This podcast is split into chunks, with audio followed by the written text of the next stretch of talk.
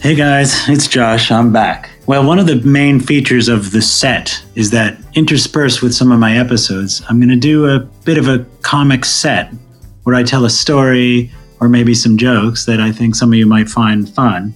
It'll reveal a little bit about me, but I'm going to have each one try and give some advice that I've picked up over the years that I think will be helpful really to everybody, but particularly those who are younger, who are going through their training. This is going to be my first one. This would be a lot better if you pictured yourself in a nightclub maybe with a martini or a Manhattan, something like that.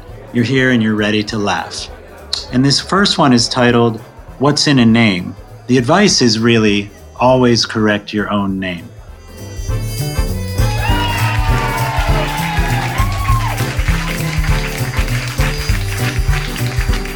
It's 1993. It's the night before my first medical school interview.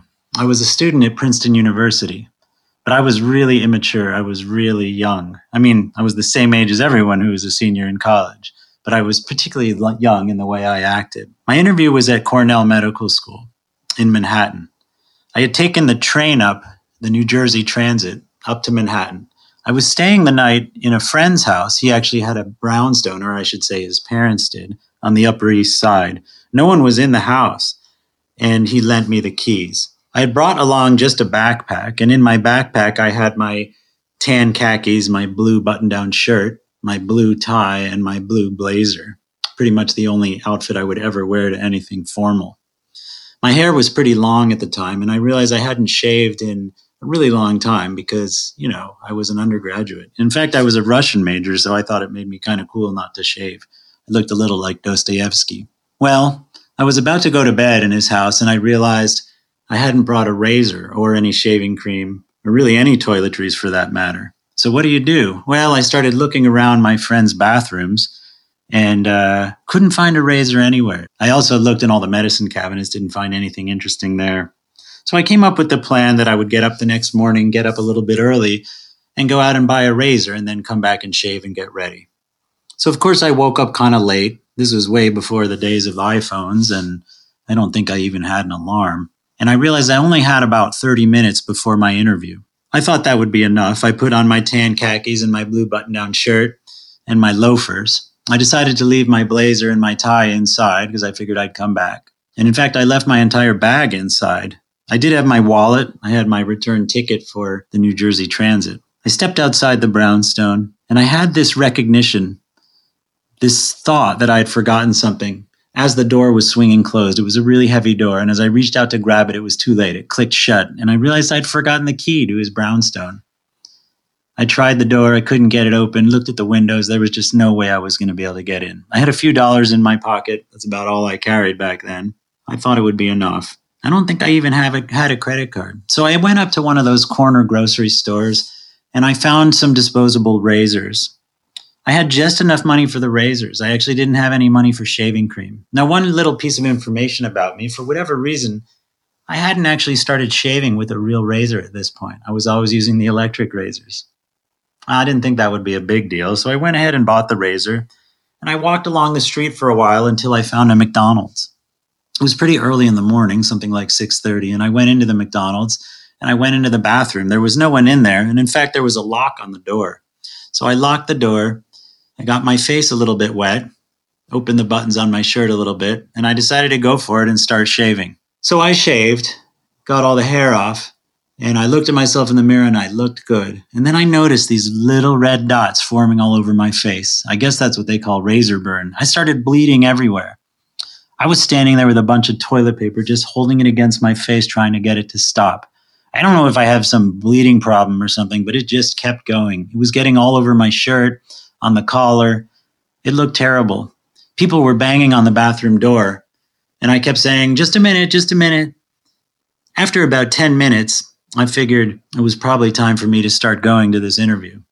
So I left some toilet paper on my face and I opened the door and I walked out and I took off immediately in the wrong direction. That's something my friends know about me. I never know where I am, really, at any time pretty much my life changed when I got my first Garmin and I stopped getting lost everywhere I went. I still could use an intraoperative Garmin. I think it would help me find where the liver is and the spleen, the pancreas, all of those things. Anyways, I better not get into that in case any of my patients are listening. I started going and going and realized I wasn't getting anywhere fast. Eventually asked some people for directions. It's kind of embarrassing because it's not that complicated on the Upper East Side of New York, especially since a lot of the avenues are numbered, but somehow still I went in the wrong direction. Eventually I made my way to New York Hospital. I looked at my watch and I realized I was already 10 minutes late, maybe 20 minutes late. I ran into the building, took me a long time to find where I was going. Finally, I found the auditorium where they had all the prospective students that were meeting. I ran in, ran through the door, and the room was entirely empty. I guess I was pretty late by this point. I noticed up on the stage there was a table, and on the table there was an envelope. Something told me maybe that envelope was for me. Wouldn't you know it, when I went up there, it had my name on it. I opened it up, and it said, Josh Mezrich had my first interview, and it said it was in room 203B. I didn't know exactly what that meant. I went outside. I was able to find a janitor who helped me find, well, what he suggested was maybe I try going up to floor two. That was useful. So I went up to floor two, and I was nervous at this point. I still just had my blue button down shirt and my tan khakis on, no jacket, no name tag, hadn't combed my hair, probably still had some toilet paper on my face. I ran around a corner and I saw room 203. Before I could stop myself or think, is there an A or B? I knocked on the door and opened it. And there she was sitting there. I don't necessarily remember her name at this point. And as I opened the door, she said, Hey, Jeremy.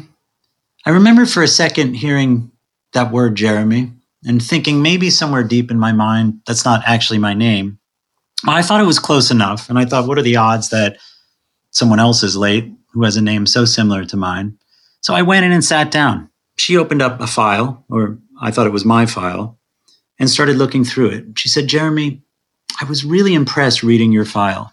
That was my first clue that perhaps I wasn't actually Jeremy. She said, You did a lot of good work in college. I started to get nervous.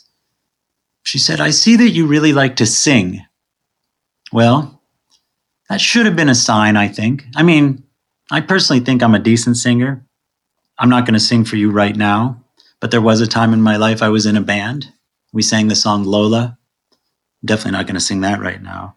But I was wondering, how did she know that? I definitely didn't put that on my resume. She said, I see you were in this madrigal group and you guys went up to Canada and won this award. Now, wouldn't you know it, when I was in high school, I actually was in a singing group that went to Canada and won an award. Again, was not on my resume. But I decided I would just go for it. I said, You're right. Singing has really been an important part of my life. I talked about Toronto.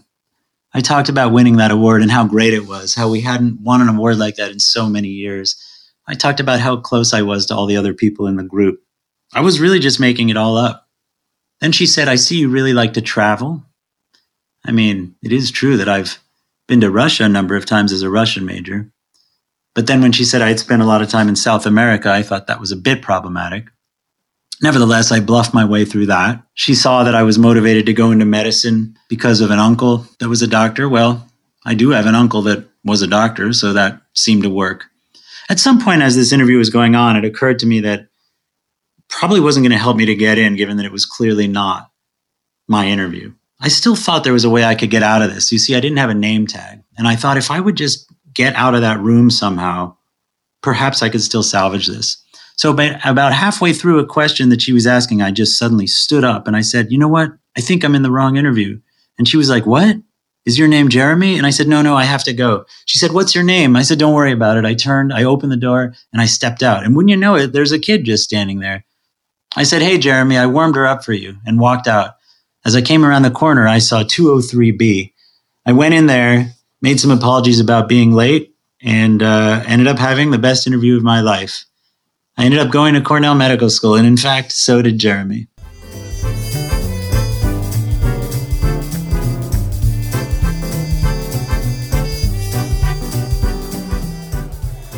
Believe it or not, that interview was not the only time I neglected to answer to my actual name. There was a second time. I guess it took two for me to realize it's okay to correct your name. At this point, I was a third year medical student and I was on my surgery rotation. It was one of my earliest rotations, and at the time I wasn't so sure I wanted to go into surgery, but I thought it was intriguing. We all got there super early in the morning. I remember it so well, being nervous, showing up at 4.30 in the morning, rounding in the dark, waking patients up, writing the notes, all of that. Then running off to the operating room, not eating or drinking because I was so nervous.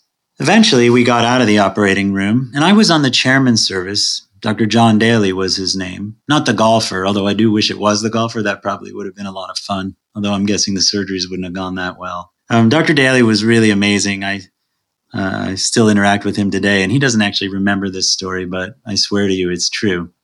But he would go on rounds, and we would always have a big group of people there the med students, the residents, the nursing teams, even some other attendings he would go patient to patient and he would have the medical student present the patient and then we would go in and examine the patient and talk to the patient. It was really like this old school surgical rounding. Well it turns out i was up first and i had seen a patient who had an early pancreatic cancer that he was planning to resect.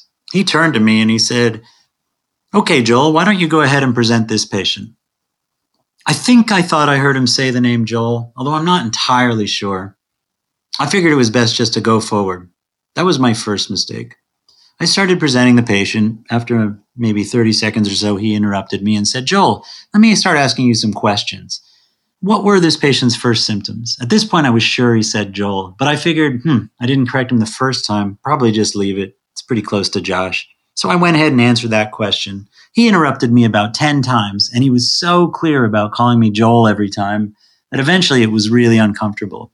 I could see my friends, the other medical students, giggling and laughing to themselves. And I kind of thought it was funny too. I mean, I could be Joel. Maybe this would be fine. It didn't like occur to me that this could play out badly for me in the future. Eventually, we went into the patient's room and he was like, Joel, why don't you examine this patient in front of us? That was kind of funny because the patient actually knew my name was Josh, but he seemed to be in on the joke and he was cool with it. This went on for a long time. Finally, we finished with that patient and got outside. We moved on to the next patient, and it occurred to me, I better correct my name. So as he started talking, I said, Dr. Daly, can I? And he says, Joel, your part is done now. You'll get to talk later. And that was that. So then I told my team for the rest of the month, I'm just going to go by Joel. Somehow that seemed a reasonable way to go. It was a really busy service. And uh, I worked really, really hard that month, really enjoyed it. It's actually when I decided I would go into surgery. But I was Joel the whole month.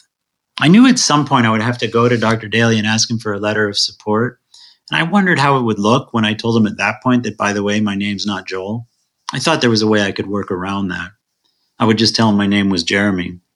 Well, it didn't quite get that far because on the last day on service, uh, I was scrubbed into an operation. Now, we had been up all night the night before. We were all exhausted. We were doing an APR or an abdominal perineal resection a little bit technical there. But, anyways, I was standing between the patient's legs because the patient was up in stirrups. And then the chief resident was standing on one side and the resident on the other side, getting things started. I was so tired that I was leaning pretty hard against one of the patient's legs. I mean, to be honest, I was falling asleep. At some point during the operation, Dr. Daly poked his head in because he was getting ready to scrub. And he noticed that I was leaning on this patient's leg. He didn't think that was going to be good for the patient. So he said, somewhat quietly, Joel. Then he said it again, a little bit louder, Joel. Then he said it pretty loud, Joel. Now, I didn't really respond for a couple of reasons. One, I was half asleep. And two, it's not actually my name, so it didn't really occur to me that he was calling to me.